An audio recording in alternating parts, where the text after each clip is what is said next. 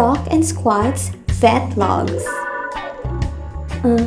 Guys, sigurado ba kayo sanay ng show natin? Okay, so magandang umaga, hapon, gabi, madaling araw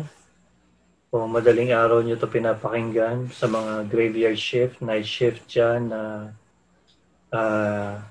frontliners, contact center folks, manager, supervisors, mga taxi, mga riders of the storm. Kamusta kayo? Magandang hapon. Magandang araw. Welcome ulit. Magandang araw sa inyo. Welcome sa isa na namang episode ng Doc and Squat's Vet Logs Podcast.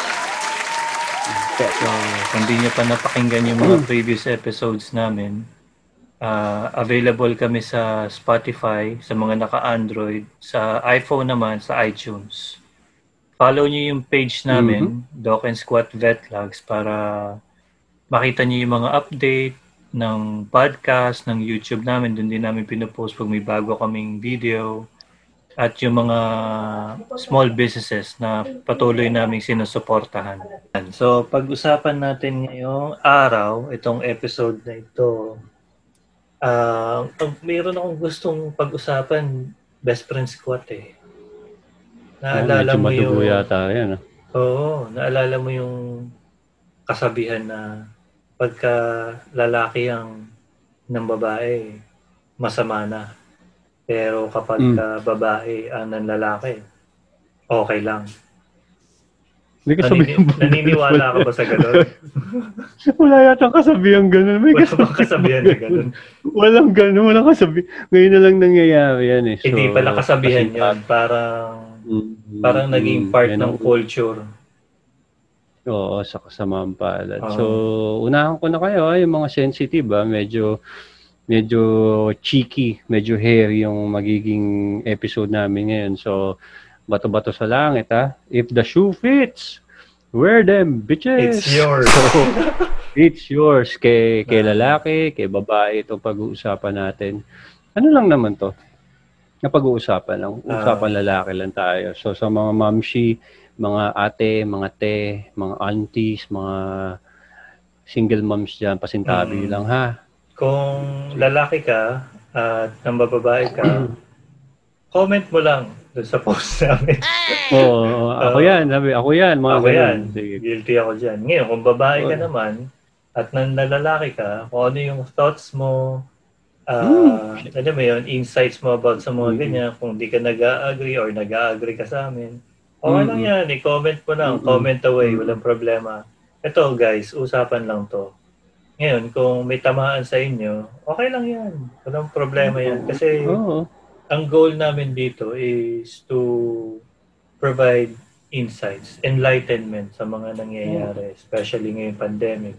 Hindi lang naman financial lang nagkakaproblema ngayon. Hindi lang naman mga work. May mga family problems pa rin. Hindi naman wala yan. Lagi tayong nasa bahay lahat. Lagi tayong nakikita-kita. Parang friction na din yan eh. Nakakasawaan din sa mga pag-uwi. Normal naman yan. Totoo, pandemic. Lagi kayo magkasama ng kalibin mo, girlfriend mo, or asawa mo sa bahay. Dalawa lang yan. Alam mo naman kami ni Best Friend Squad, dalawa lang pinapaniwalaan namin palagi. Nung last na nag-review. Nung nag-review kami ng pagkain, dalawa lang yan. Either masarap o hindi masarap. Tama.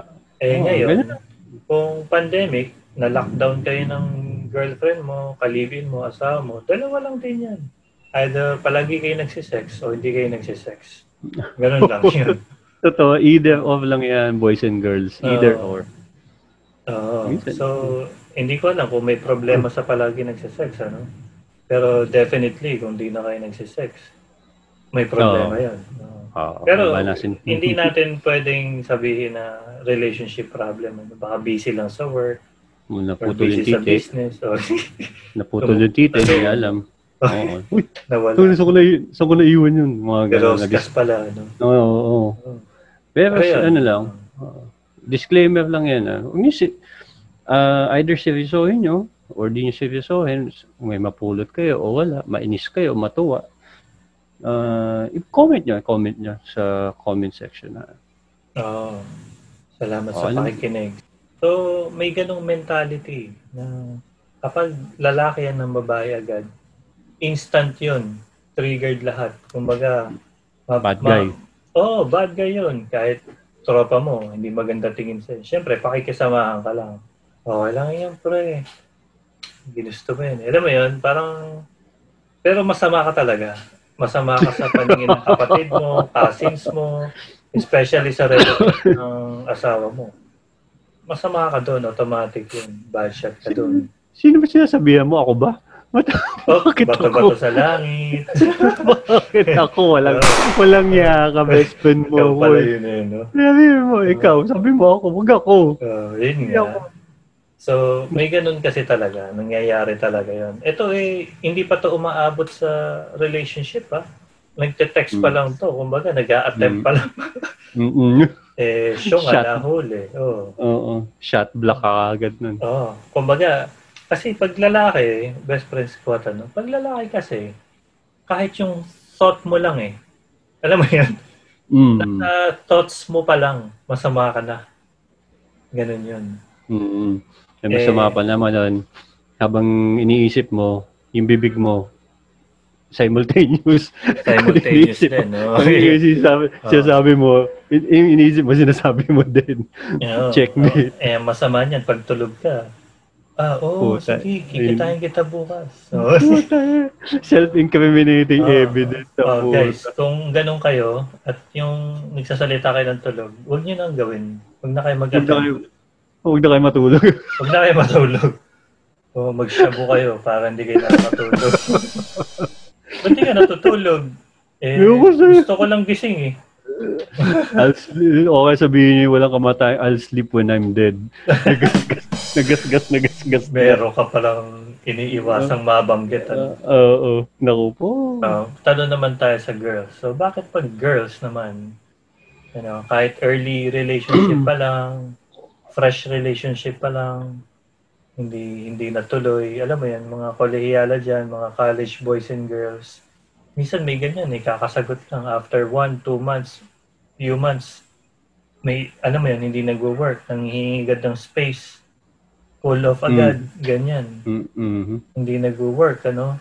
Eh, buti nga, ano na yun eh. Kumbaga, kailangan, sa mga lalaki, guys, kailangan nyo matutunang ma-appreciate yung mga ganong bagay na nanghihingi ng space or time off yung girlfriend nyo, asawa nyo, or usually sa girlfriend lang yung ganon eh.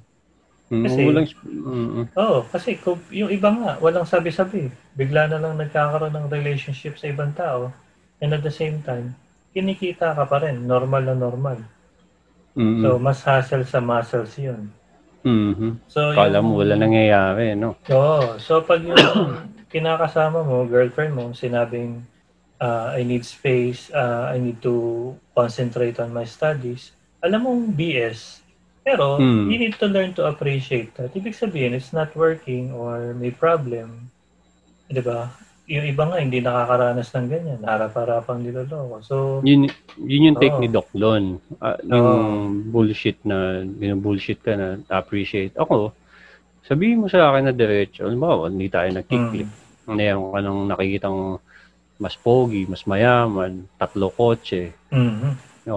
Tapos, sabihin mo sa akin na diretso, puto, papalitan kita na mas maganda sa'yo, mas sexy sa'yo, mas pak na pak sa'yo. Ganun lang. Totoo yun.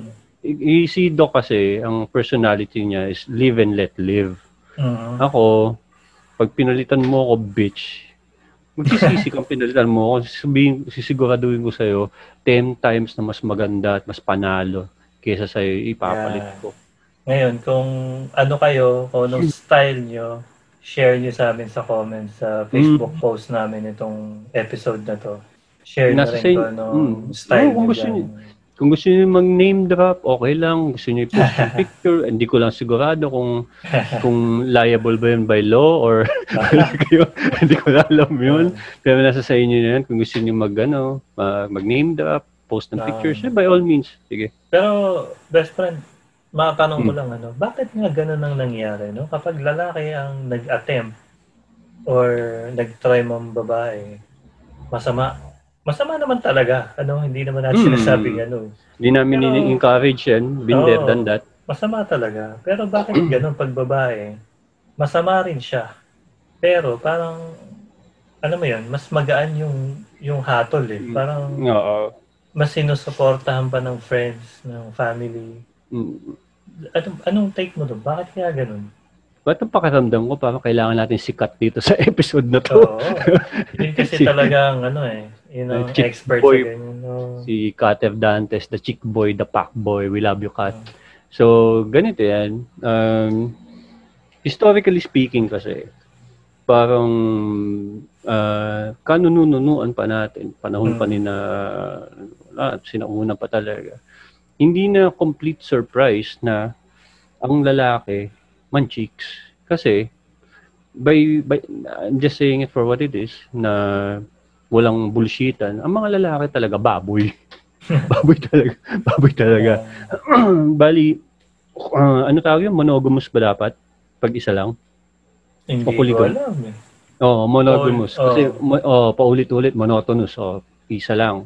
Oh. So, yun ang idea dapat. So, ang lalaki, aminado kami na nakaka-appreciate kami ng beauty, na naa-attract pa din kami sa ibang babae, kahit may asawa na kami. Patay ako. Nito. Pero, parang, same creature lang naman tayo with girls eh. So, most likely, ganun din sila, di ba? Oo, totoo yan. Oh. Ngayon, ang lalaki lang kasi, majority, if not most men, are very vocal, are very expressive when it comes to appreciating the opposite sex. Mm-hmm. Ngayon, sina chika babe, sina mamshi, sina mga tita, sina ate, ano yan, nasa tight-knit circle lang yan. Kung hindi man, sasarilinin nila. That was back in the old days.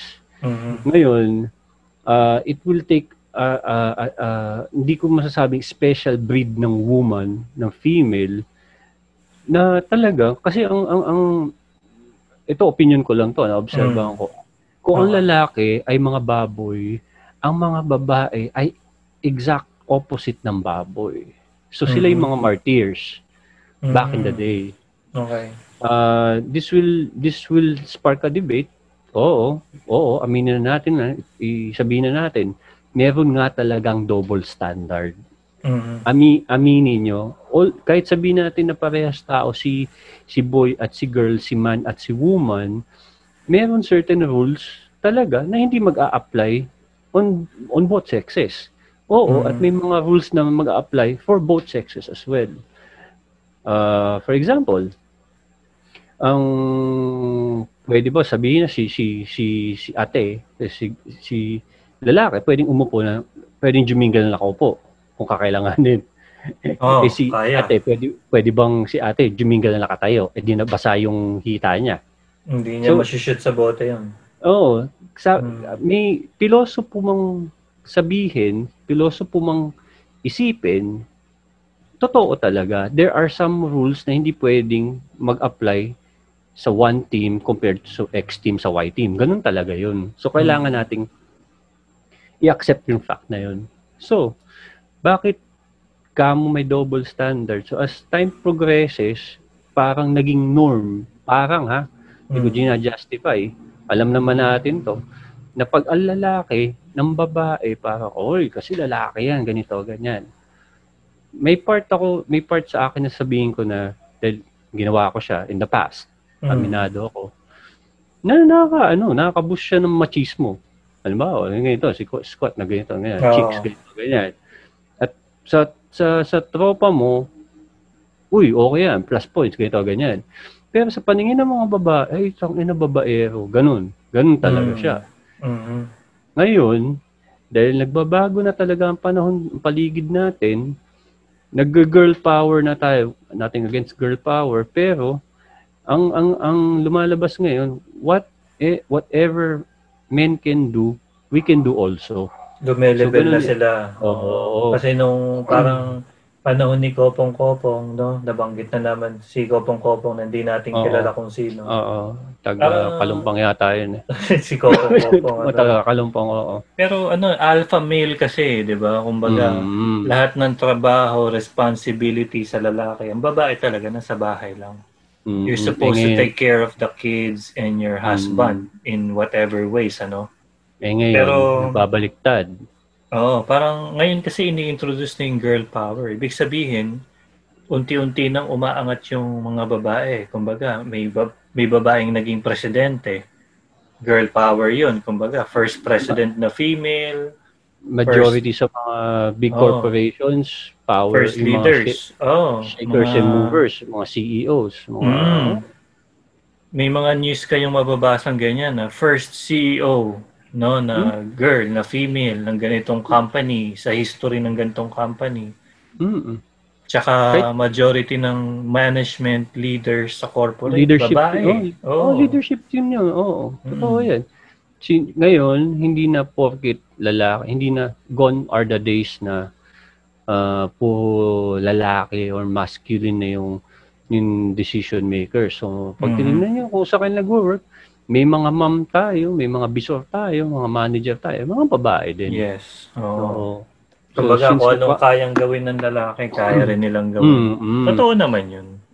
Gone are the days na sasabihin na, si Guillermo o si Lando ng chicks, yung asawa sa bahay, kawawa, iyak-iyak. Dati yun. Ngayon kasi, nagkakaroon ng mentality na, for whatever the reason, mga external factors, external forces, na pati si Mamshi, sumaside-bet na rin. So, it is what it is. Hindi namin hindi natin alam ang mga dahilan. Parang matagal nang ginagawa yan eh. Although, parang tama ka, ang mga lalaki kasi, very showy and vocal pagdating sa kumbaga, malakas talaga ang loob nila na kahit engaged sila, or in a relationship at type na type ka nila, i-date ka niyan, lalakasan yung loob, no? Yung iba, patago, lalo na kung alam mo, may mga chikot. Pero ang babae kasi, hindi yan aggressive na type kita, engage ako. Tara, no time sini. Alam mo, hindi nila gagawin, idadaan ka niyan sa ibang way, like text, chat. May mga ganon. Kung mayroong mga alpha male, may mga alpha female. Totoo. Na nagkakagulatan. So iba na talaga ang mundo ngayon. So iba na. Oo. But ba namin ano ba yung punto nito? Ito mainly because kami ni best friend napanood namin or nakikita namin yung nangyari. Dapat matagal na namin in-episode to.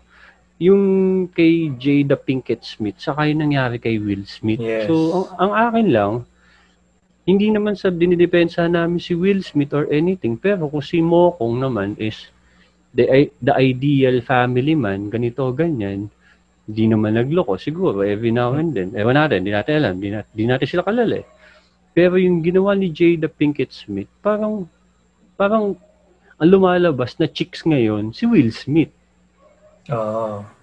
Tapos, yung usually ginagawa ng alpha male, ano? Oo, ang macho man ngayon, si Jada. Ang iniisip kasi namin ni Doc, 'di ba, kay lalaki kay babae ka. Pucha, may mga anak kayo. Yeah. 'Di ba? Sino man ang gumawa sa inyo dalawa, parang dude, 'di ba? Parang based sa information lang namin kung ano meron kami ni best friend, parang sinusupport nyo dahil at that moment vulnerable si Jada Pinkett Smith at nagawa niya lang yun dahil hindi siya 100% ganito ganyan, mentally capable ganito. Isang malaking fuck you yun. Kahit na masabihin natin kay Will Smith nangyari dun, isang malaking fuck you din sa kanya yun. Pero yun yung ano sa akin, parang dude, parang may mga power couple kayo. Ang tingin sa inyo is kayo yung gusto role tularan, model. Role model kayo, mga huwaran kayo. Tapos, di ba parang kung si Manong, ginagawa niya yung magagawa niya para maging good boy, hindi natin alam. Hindi natin kilala si Will Smith. Hindi natin alam. No. Tapos, si Mamacita, nagagaganyan, panayasayaw sa dance floor, o di ba, parang, fuck, di ba? Ba't nagpakabait ka pa? Nag-entertain siya ng another alpha male. O, para saan yun? Nalapitan ka talaga ng alpha male kasi by nature nga, no? Nabanggit na natin kanina, ang mga lalaki, showy talaga. Vocal sa ganyan. Pag type ka, di ba? Eh, lalo na yung mga single. Aggressive talaga yan. Lalo na kung type na type ka niyan. Yung iba nangaagaw talaga. Alam mo yun? So, aggressive talaga. Eh, may problema kasi kapag nagpaagaw ka. Ngayon, may tanong ako sa'yo, best friend. Kasi, ano yan eh, ang pinag-uusapan dyan, happiness. Oh. Yan ang pinakamabigat na, yan ang nire-reason out eh. Yung cash, hindi na ako masaya. Alam mo, hindi nila ma-explain eh. Basta, ang word is hindi na masaya. Ngayon, pag sumama ka sa iba, masaya ka, di ba?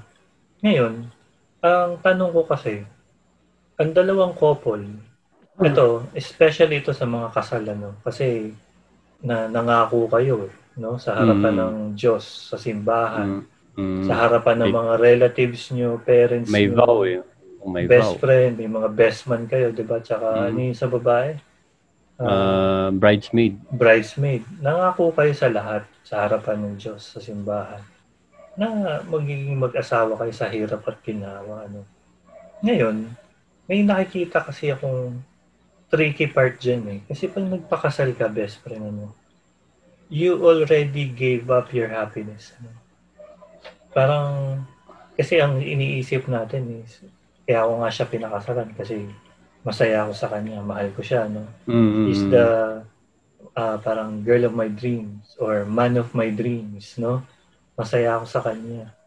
Pero kung titingnan mo, katulad nung binabanggit natin sa previous episodes, for you to get that happiness, you have to pay the price. Oo. And your relationship will be tested by time. Yung time talaga yung tarantado dyan. Kasi susubukan ka ng panahon. Eh. Isi-shake-shake kayo ng konti, parang fresh fry sa McDo, no? Tingnan natin kung wear and tear talaga itong dalawa. Babagyuhin kayo pa konti-konti. Minsan, matinding earthquake. Talagang, pag na-shaken kayo doon, at mahina ang paniniwala niyo sa isa't isa, tapos kayo. Pero, ang ano ko kasi dyan is, may factor ba talaga yung iniisip mo na masaya ka sa hindi masaya? Kasi oras na nagpakasal kayo at may anak kayo, nagmamatter pa ba yung happiness mo? Anong masasabi mo doon, best friend? Yan ang magandang tanong yan. Ako sa grupo namin, sa amin magkukumpare. Si Doc kasama yung best friend ko yun. Oh. Isang grupo kami. Ako ang pinaka-commitment phobic sa lahat. Kaya umabot ako ng ganitong age bago ako magpakasal. Makatipo siya. Oy, madaming may gusto sa akin chicks nung araw, Doc, alam mo yun. Pag nakita niya po si Squat, yung mga kabataan pics niyan, ano yan, Hatrab yan, Robin Patilla. Hindi, ayos na, sakto lang. Pero alam mo yun, kasi once, isa sa mga pinakasagradong bagay sa akin is marriage.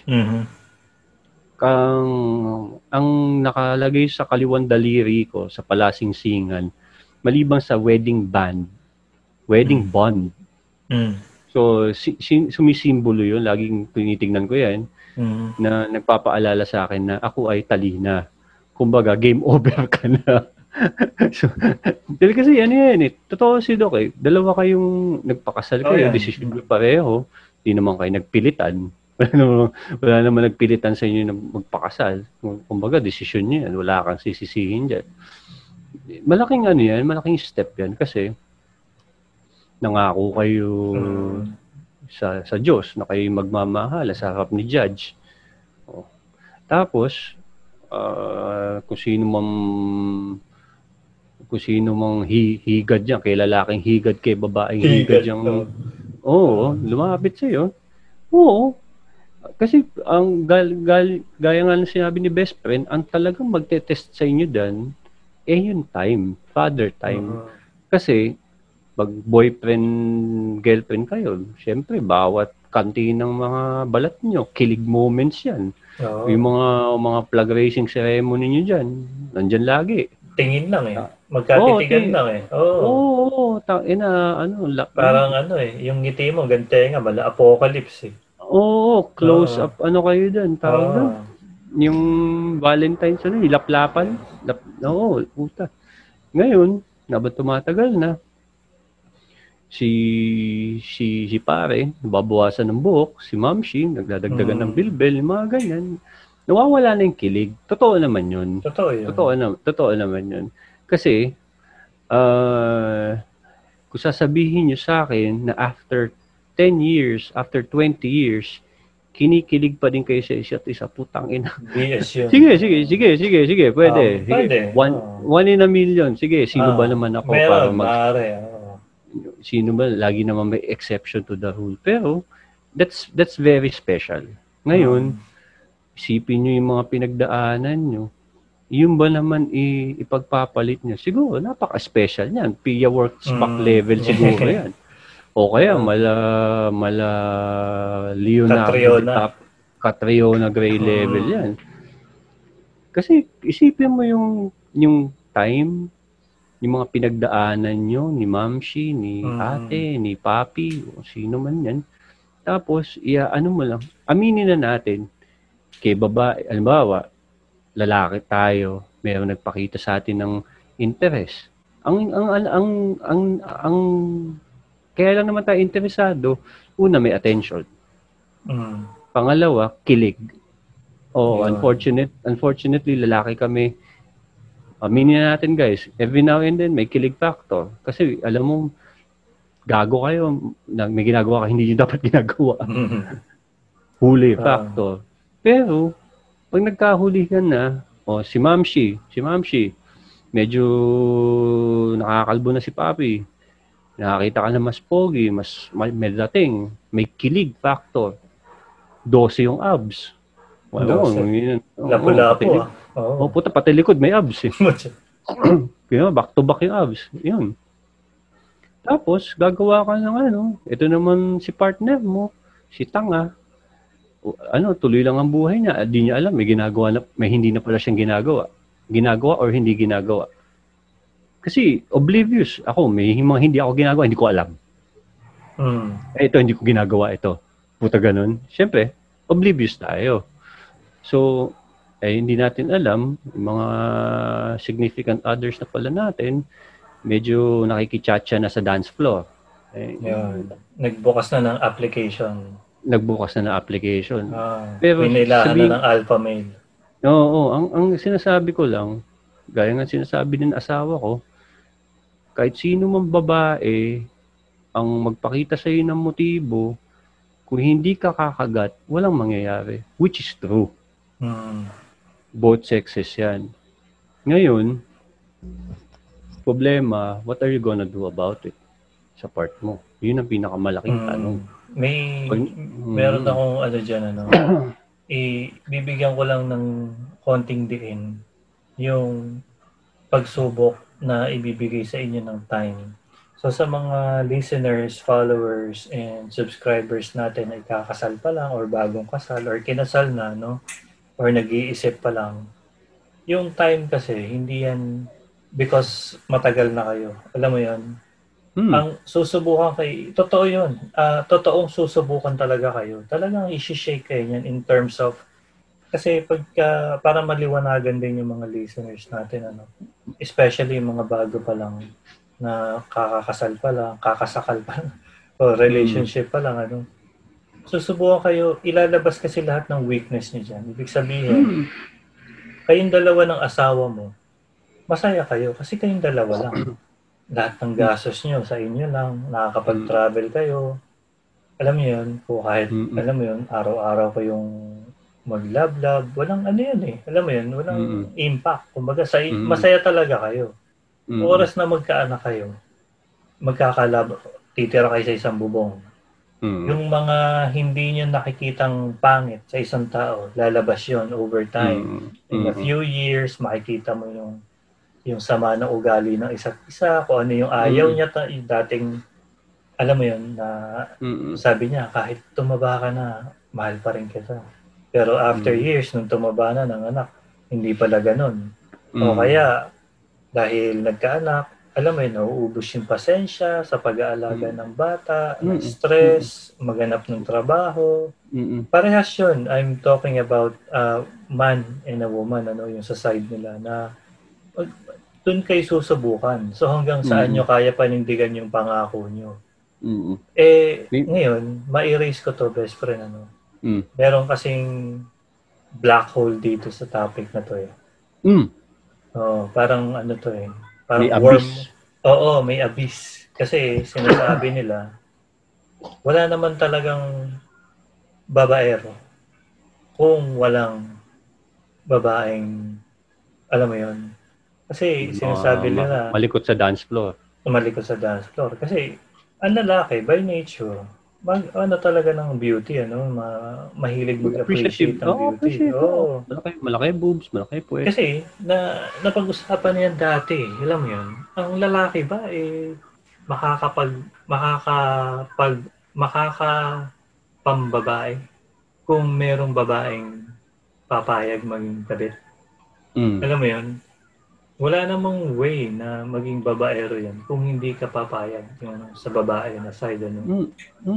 And same din sa babae. Kumbaga, may, kahit alam mong may asawa yung babae, di ba? Mag-a-attempt ka pa rin, for sure. Kasi nga, nature yun ng alpha male. Especially kung single ka. Yung mga kasal nga nangyayari sa may mga asawa, di ba? Eh, lalo na yung single. Aggressive yun. Oo. Kontinente nga, naghihiwalay. Yun, oo. Ngayon, ang question talaga dyan is, hahayaan nyo ba? No, kasi yung dollar question. Oo, kasi yung mga lalaki dati, syempre, part tayo ng kalalakihan movement eh, na parang laging sinisisi, babaero yung mga lalaki. Eh, ang katwiran ng kalalakihan eh may pumapayag maging kabit eh. Ano naman yun? O, may pumapayag na ganito eh. So, hindi, maiwasan. At ganun din sa lagay ng mga babae. Mga babaeng may engaged na in a relationship or married. Eh, may mga lalaki kasing, ano, alam mo yun, siyempre, susuyuin sila, mag-a-attempt. Inaalaw ng babae. So, bakit ganun, ano? Bakit nangyayari yun? Kasi, tinitest sila ng time. Nagkakalabasan ng weakness. Eh, nangako kayo sa isa't isa na mamahalin niyo yung isa't isa sa hirap at ginhawa. Tapos after 10 years, di ba? After 10 years, hindi mo na gusto kasi hindi niya nabibigay yung gusto mo sa buhay. Nakakala mo, magiging maganda yung buhay niyo. Ending, yung asawa mo, ganito, ganyan. Tapos may isang alpha male na lumapit na parang, alam mo yun, nakikitaan mo ng sana, ito na lang, ano. Eh kasi, the reason why I brought that up, best friend, is gusto kong ma-realize ng mga listeners, followers, subscribers natin, ano, na kung kayo, eh, kinasal, no? Especially sa mga kasal to, ha? Kung kinasal kayo sa taong mahal nyo, sa babae o sa lalaking to, may reason yun. No. So ngayon, kung meron kayo ngayong kinakante o nakikipagrelasyon kayo sa iba kahit kasal na kayo, kailangan nyo isipin, bakit ko ba siya gusto? Bakit parang na-fall ako dito sa lalaking to o sa babaeng to kahit kasal na ako? Ba't parang biglang na-feel ko na ayoko na yung asawa ko? Alam mo yun? Sakit na. Tapos ngayon, itong bagong lumapit, kaysa single o may asawa yan, gustong-gusto mo siya. May nakita ka sa kanya na gustong-gusto mo. Ngayon, sasabihin mo sa sarili mo, sana siya na lang yun ang pangasawa ko. Pero, ngayon, I want you to ask yourself, guys. No? Bakit hindi siya yung napangasawa mo? Kung gano'n. No?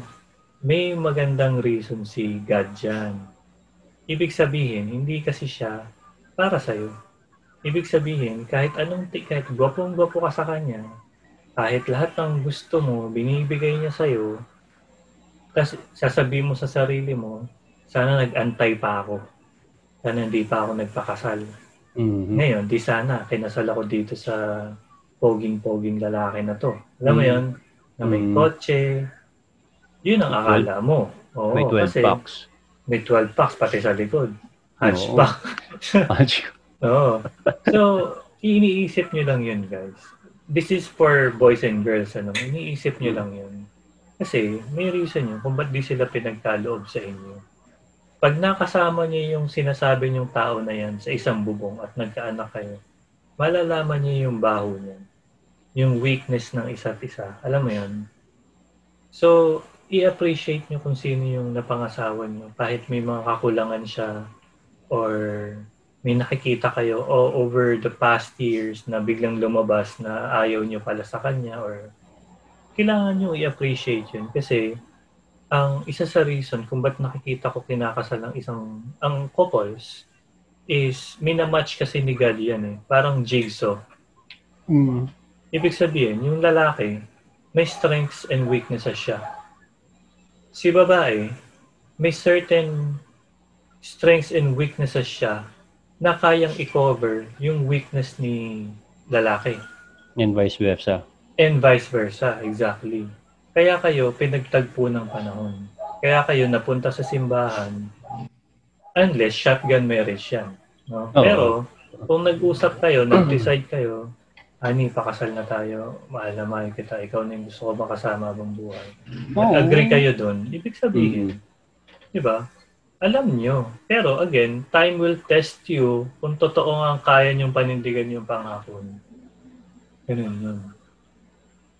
So, hindi pa huli. So, kung ikaw, lalaki ka at nang babae ka, anong gagawin mo?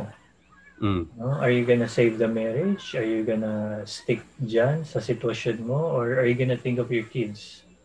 Or are you gonna think of your future wife? No?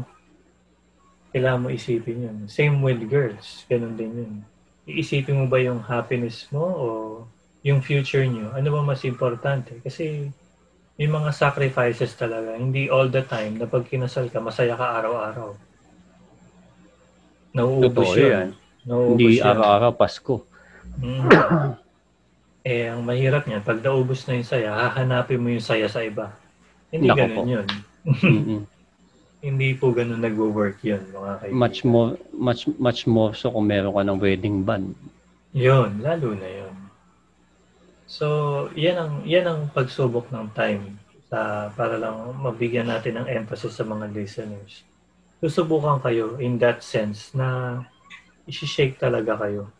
And gusto lang malaman is kaya nyo bang panindigan yung mga sinabi niyo sa simbahan? No, isi-shake na kayo, ira-rattle pa kayo, ira-roll pa kayo. Iyon. Oh, maraming episode yan. Shake, rattle, and roll lang po. So yeah, horror talaga. Kaya yung mga magpapakasal pa lang, pag-isipan niyo mabuti yan. Katulad ng sinabi ng mga matatanda, hindi yan parang mainit na kanin na pagka napaso ka, luluwa mo na lang. Hindi ganun. Luluwa mo. Totoo yan. Lulukin mo. Puwa ka ng coke na malamig. Kasi, yun nga. So, medyo nakakalungkot nga na parang ganun sabihin natin na level ng playing field ngayon, kaya man chicks nung ni pare, si Mare, malalala. Kala ko manchichicks din si Mare. Hindi. Mga hunting ng boylet si Mare. Pero alam mo yun, kay lalaki ka, kay babae ka, may asawa ka na, di ba? Parang isipin mo na lang din yung asawa mo, halimbawa. Nagawa naman yung magagawa niya para, di ba, papaka-good boy, papaka-good girl. Tapos yan, parang hayahay lang tayo. Di ba? Parang, hindi din maano. Mag-usap kayo. Mag-usap kayo. Matuto kayo mag-usap. Hindi yung pag nagliligawan, telebabad kayo hanggang madaling araw. Pag kinasal na kayo, hindi na kayo nag-uusap. Kanya-kanyang telepono, kanya-kanyang passcode sa telepono, walang pakialaman. Privacy. Mag-usap kayo kung may nakikita kayong kakulangan. And hindi agad, kasi ma-bring up ko rin, best friend, ano. May mga tao kasing gusto nila magbago yung tao para sa kanila. Eh, hindi mo pwedeng pwersahin yung tao magbago.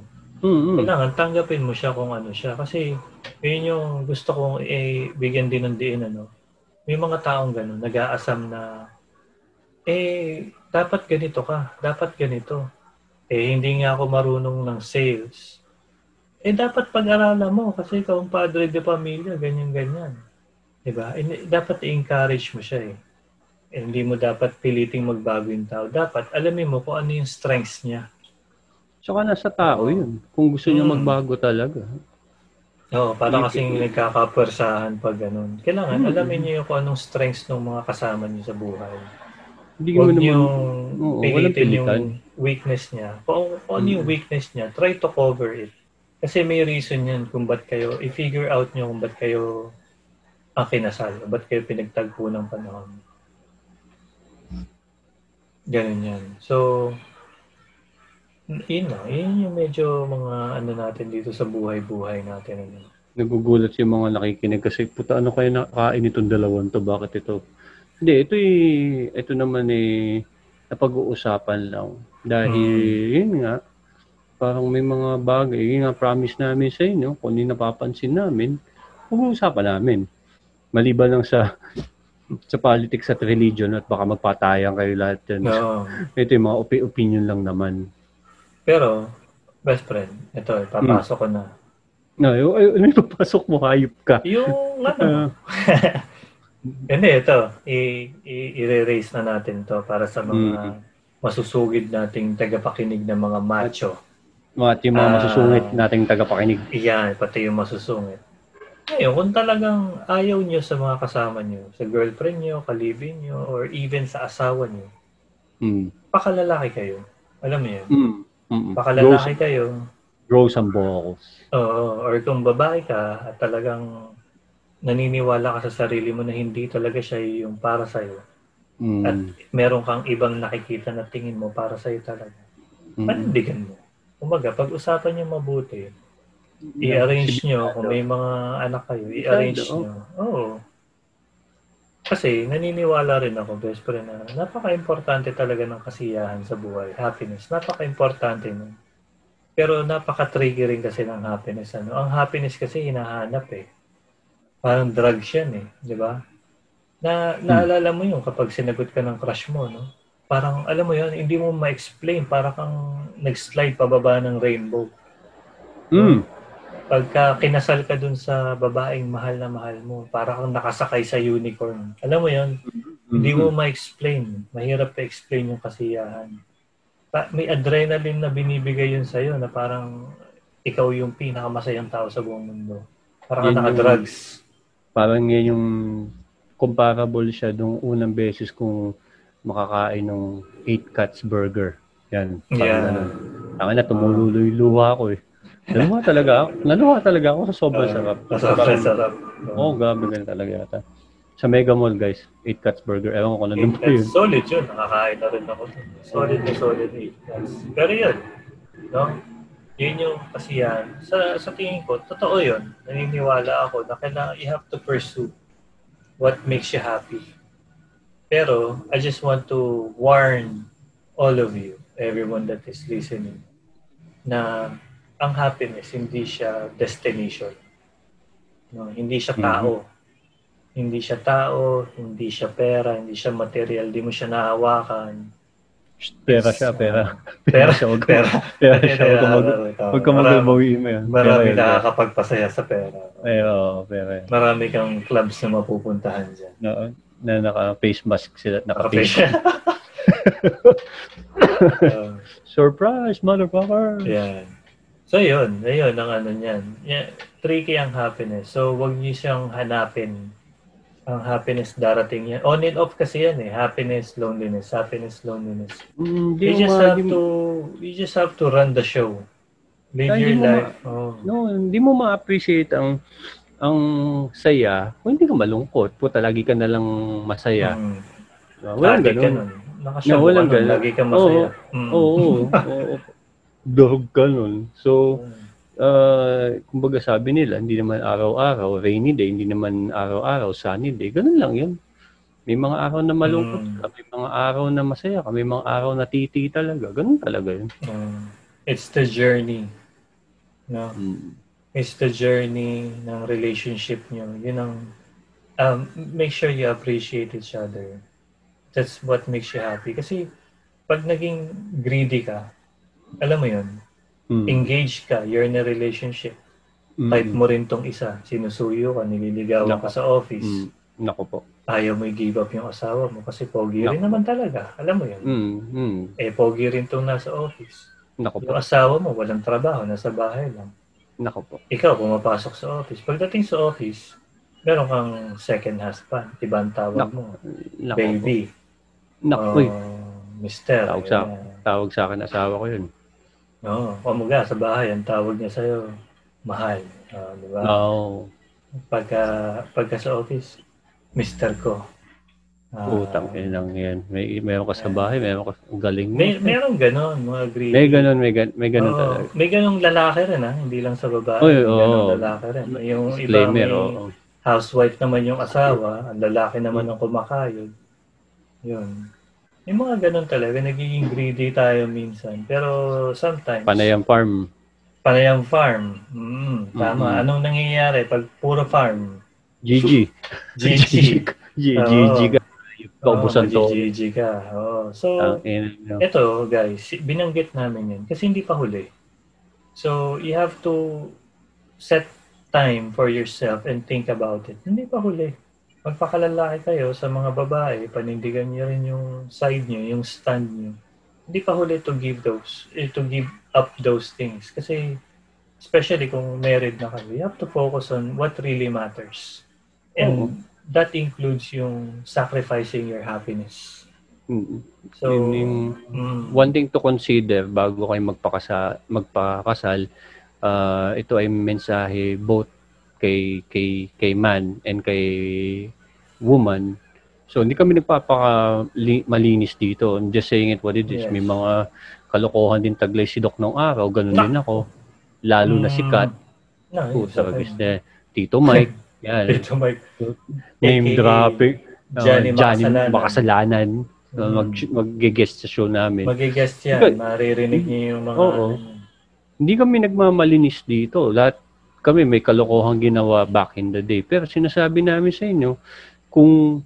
nagko-consider ka na, pare, mare, na lumagay sa tahimik at magsusuot ka na ng trahe de boda, sing-sing, punta kayo sa altar. Pero, kasi, ang mga kasal ngayon, event sa Facebook, event sa social media. Ang hindi nyo alam, after no event, puta, araw-araw yun, event yun sa bahay nyo. Kung si pare at si mare sabihin, "Uy, sige, kasal tayo," pero sayawan pa din kayo sa dance floor, kanya-kanya kayong dance floor ni Mamshi, ni Papshi. Yeah. Nako, huwag kayo mag-asam ng happy ending, ha, ng good life yun. Puta, World War III yun. Araw-araw. So kaya old fashion sabihin, medyo old fashion pakinggan, napaka-cliché, gasgas na. Bago kayo mag-say ng I do, bago kayo maghanap ng wedding coordinator, bago kayo maglista ng mga ninong at ninang, si best man, si ano, naku po, mag-usap muna kayo, mag-give kayo ng space, talagang hindi namin kayo dinidiscourage, ha? Pero kasi pag sinabi nyo ng I do, si mami, si Mare, nag-I do din, si pare, nag-I do, nasa saksi kayo ni God na, ni All Father. Kung sino man yung pinaniniwalaan nyo. Tricky rin si God eh. Kasi sa harapan niya, nangako kayo. Sasabihin ni God, ine-expect nyo akong maniwala sa sinasabi nyo. Naku. Ay, sige. Detestingin natin yan, yung pangako nyo. Dalawa yan eh. It's either pangako sa'yo or Pampako sa'yo. Pampako. Sabihin ni God, na-excite lang kayo kumuha ng wedding coordinator eh. Na-excite lang kayo sa... Kasi baka yung mga tropa nyo nagpapakasal na. So parang nahuhuli na kayo. Oo. Or bored na kayo, wala kayong my day. Ayan. Post sa Facebook. Friendship nyo, kinakasal na, kayo na lang hindi. Gusto nyo maki-join din. Pero sa uso. Pero gusto ko rin sabihin, best friend. ano, time is precious talaga. Bukod sa sinusunod, kasi si time, kakausapin kayo niyan eh. Di ba time is gold yan? Parang Andy Bakes, hindi? Time is gold. You should waste it. Gastos sa inyo. Sabi ni Andy Bakes yan. Oh. Andy Bakes, napakasarap. Kalamansi muffin. Oh, solid na solid. Popost din namin yan. Lagi namin pinopromote yan sa page namin. So, check Andy Bakes. Natikman ko yung blueberry cheesecake nila. Winner! Oo, sabog si Doc. Marami pa siya. No, walking distance sa bahay. Walking distance. Supply. Pero guys, yan. Mabalik, ano. Time is precious. Araw-araw kayong kakalabitin ng time. Tatanungin niya kayo. Sasabihin niya lang. Sinong gusto mong kausapin ngayong araw? Yung asawa mo o yung kabit mo? Oh! Di ba? Oh. Mm-hmm. Oh. Ngayon, guys, always remember, binabanggit namin to lagi sa mga episodes namin. You got to pay the price. No? If, kung kausapin mo yung kabit mo, you're losing time, precious time with your loved one, with your husband, or your wife, or girlfriend, or the live-in. Ngayon, kapag kinausap mo yung pinakasalan mo, o yung pinangakuan mo, or girlfriend, di ba? You're losing time naman din sa kabit mo. Ngayon, we'll leave you the question, who really matters? Alam mo yun? Sino ba talaga? Kasi, pagka ginamit mo yung precious time mo sa iba, hindi mo nakakausap yung asawa mo. You're losing time with them. And again, life is very short. You'll never know, di ba? Eh, baka uso 24 hours na lang yan. Oh. Uso pa naman COVID mo yan. Hindi mo alam, positive ko. Ayun. Makamatay ka na pala bukas. Ganun. Oh, huwag niyo aksayin yung oras niyo sa pag-aaway. Okay na magtampuhan. Pero alam mo yun, yung araw-araw ay magsisiga. Oo, palakalabit din. Puro na lang. Tsaka ang tip ko sa inyo, pag mag-aaway kayo, halimbawa, hindi nyo mapigilan. Kesa magkapisikalan kayo, pag sinigawan mo yung asawa mo, sabihin mo sa asawa mo, ako, pag nagsisigawan kami ng misis ko, sigawan ko sa'yo, ang ganda mo pa din! Ganun. O kaya, ang bango-bango mo, hindi ka pa naliligaw. O kaya, I love you! I love you, yun, tamo ganun. O kaya, pag nagalit ka na talaga, salamat, pinakasal mo ako! Ganun. Akala ko, mahal na mahal pa rin kita, buwisit ka. Oo, yun, mahal yun. Oo, pakis nga. Pakis nga. Okay, walang kamatayan. Gawa pa tayo, isa. Disgrasya. Mahal yun, mahal yung move na yun. Oo, medyo mahal yun, ingat kayo sa move na yun, ha? Oo. Usually, nauuwi yan, eh. Oo. Pang mga professional lang yun. Oo. Pero guys, ano yan, semi-serious yan. Kasi, ano yan, eh. Pag mga nagpupuyos na yung mga damdamin yan, galit ka na, galit na siya. Ang lahat na lalabas sa bibig mo, lahat na lalabas sa bibig niya, kadalasan, para saktan yung isa't isa. So, tandaan nyo, kahit sabihin yung nagpupuyos na yung mga damdamin nyo, pag humupa na yung apoy, kahit anong sorry sabihin nyo, nasabi nyo na yun. Oo. Kaya mag-iingat. Oo, kahit sabihin, ay sorry, hindi ko sinasadya. Masama lang loob ko. Ulul. Pag ganun, touch move yun. Kaya either umalis ka ng bahay, palamig ka muna, mag-usap kayo kung kaya nyo. Pero sinasabi ko sa inyo, pag talagang mainit ang mga dugo nyo, kayo na umatras. Huwag na kayo magsalita talaga. Yeah. Dahil, saan ka naman sabi nga ni Art of War, ni Sun Tzu, walang nagbe-benefit sa prolonged warfare. Totoo. Oh, nakakapagod 'yun. Pagod pagod ang asawa mo, pagod ka din, ang kukulit pa namang anak niyo, puta, yun. Solid. Eh 'yun, anuhin lang natin yung oras, ano. Napaka-tricky ng time. Bukod sa hindi niyo na maibabalik yung mga oras na ginamit niyo. So you have to really think about it kung paano niyo siya gagamitin. And yung mga words na bibitawan niyo sa hangin, no, lalabas sa bibig niyo, kinukuha na ni time yan. Kumbaga, hindi niyo na makukuha sa kanya yan. Nasabi niyo na, dadalhin na yan ni time. Eh, meron akong nais iwanan sa ating mga listeners, best friend. about time. Kasi ito talaga yung pinaka nakita ko na main ingredient ng topic na to, ng episode na to. It's time. Yung time talaga, no? So, whether nanloko ka or niloko ka, nagoyo ka, o ikaw yung nanggoyo. Oo. It all ends up how you will use your time. With your, kung sino man yung, gagamitin mo ba dun sa asawa mo na niloloko mo? O gagamitin mo dun sa kabit na binobola ka lang din naman? Alam mo yun? Dalawa. Kasi may, ano yun, kaya na kayo nag-aaksayahan ng oras na meron kayong bot na kukuha dun sa pinagagagawa niyo. Ganon din sa lalaki. Kumbaga, gagamitin mo ba yung time mo sa beloved wife mo? Na nagpapalaki ng mga supling mo o dito mo sa babae gagamitin na nakikipaglaro lang din sa'yo sa apoy. Alam mo yun, na bored lang din sa bahay, makati talaga. So, you have to think. No? Ngayon, gusto ko iwan tong kasabihan nito. Narinig ko to somewhere, pero napakaganda. Na sigurado ka, kasabihan yan, ha? Kasabihan to. Kasabihan. So, it's not what time steals. It's not what time steals away from you. It's what times leave behind. Wow. Malalim yun, ah. Malalim. Kaya mo ba sabihin yun mabilis? Hindi, nabubulol nga. Hirap ako mag-English. Kailangan mag-practice. Kailangan pinapractice mo. Parang yan din. Parang yung, ano, nasabi mo na, parang, ano, syempre, papatalo ba naman ako kay Doc doon sa kasabihan? Malalim. Pero pag-iisipan niyo yung sinabi ni Doc, i-replay niyo yung podcast, malalim yung sinabi niya.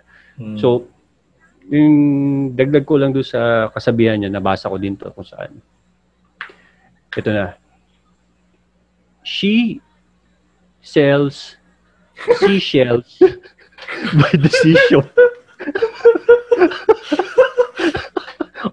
Inalalim, di ba? Akala ko naman, minilani ko ni Monica ang makina ni Monica. Akala ko yun yung kasabihan na sasabihin mo. Mali ka pa. Mali ka pa. Hayop ka. Mali ka ba? Ng babae. Hindi. Minikaniko ni Monica ang minika ni Monica. Hayop ka. Mali na mo. Akala ko ng lalaki si Monica, baligtad. Baligtad pala. Isa ka nalang magkasabihan sa blay pa. Buhol-buhol eh. Pero guys, salamat sa pakikinig. Sana may napulot kayo. Or wala. Wala. Okay lang, may naman yun. So, kung may napulot kayo, comment kayo sa post namin sa Facebook. Share niyo yung insights niyo, thoughts niyo about it. Kung wala kayo napulot, comment niyo rin. Ayos yan. Tapos kung gusto nyong batiin yung mga kabit nyo, post nyo yung picture, name drop kayo. Batiin nyo na rin. Batiin. Para magkaalaman na. Labas na mo matapang. Binabati ko yung asawa ko na napaka-supportive sa akin sa mga katantaduan ko sa buhay. Si Cheska, si Irog, si Cheska Cruz. Love na love ko yan kahit nagsisigawan kami yan. Yeah. Love ko yan. Ako rin. I'll take this opportunity. Ikaw din? Naman. Ano ka? Mahal mo din asawa ko? Ikaw din? Babatiin ko yung asawa ko. Akala ko lilinawin mo, pre. Lilinawin natin. Lilinawin mo. Kakaanuhan na pala tayo dito. Tayong dalawa, ano? Sa atin pala na-apply yun, ano? So, gusto ko rin batiin yung asawa ko, si Paulaps. Napakasipag na may bahay natin, nagninegosyo, tinataguyod ang pag-aaral ng aming mga anak. Inaalagaan ako, no? So, yun, no? Maraming salamat sa iyo, aking asawa. At sinusuportahan mo din yung mga kalokohan ko. Kalokohan namin ni Best Friends Squad. Yung mga hindi pa pala nag-subscribe sa YouTube channel namin, search nyo, Doc and Squat Vet Logs. Papulam na yun. Load kayo ng mga video.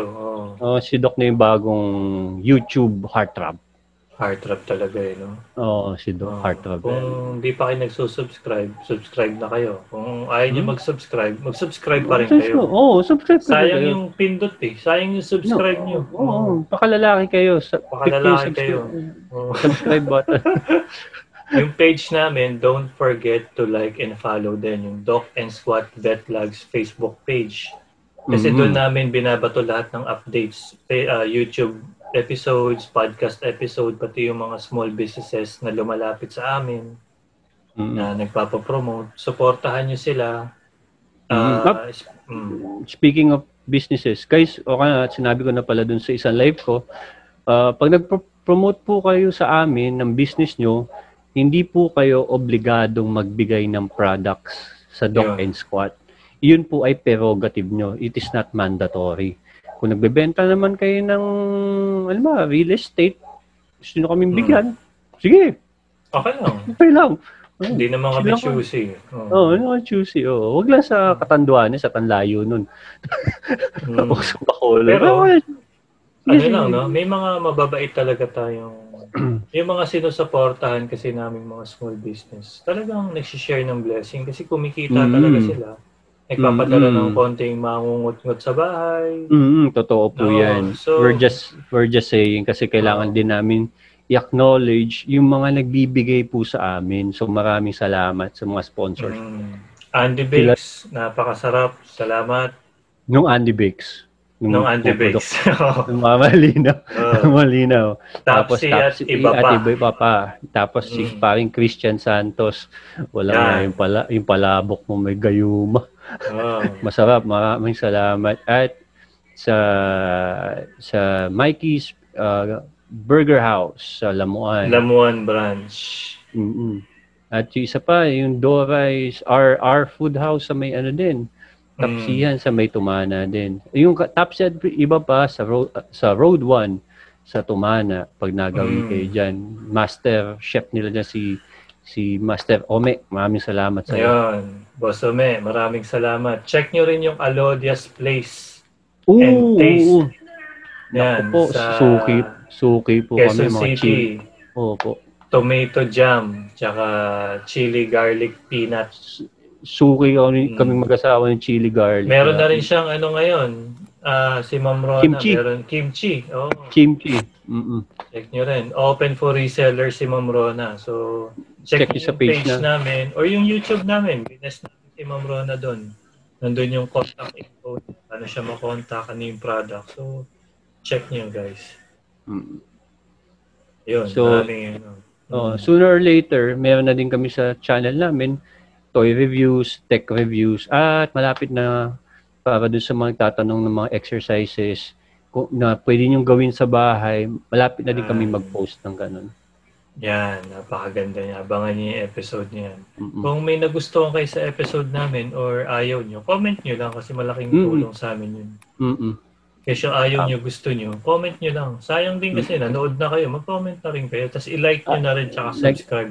Subscribe na rin kayo, oo. Tapos, nandun na din na kayo, i-share niyo na. I-share niyo na, oo. Ayun, okay. So best friend, maraming salamat sa pag-share ng iyong mga kalokohan nung... Uy, maraming salamat. Wala akong binanggit na specific. Wala ba? Third person yung ginamit mo eh, no? Third person. Oo, tama. Oo, iwas mate. No, iwas mate. Okay, so see you guys next episode. Maraming salamat. Maraming salamat. Bye-bye! Ingat! Uy, ingat na yung sumadadad.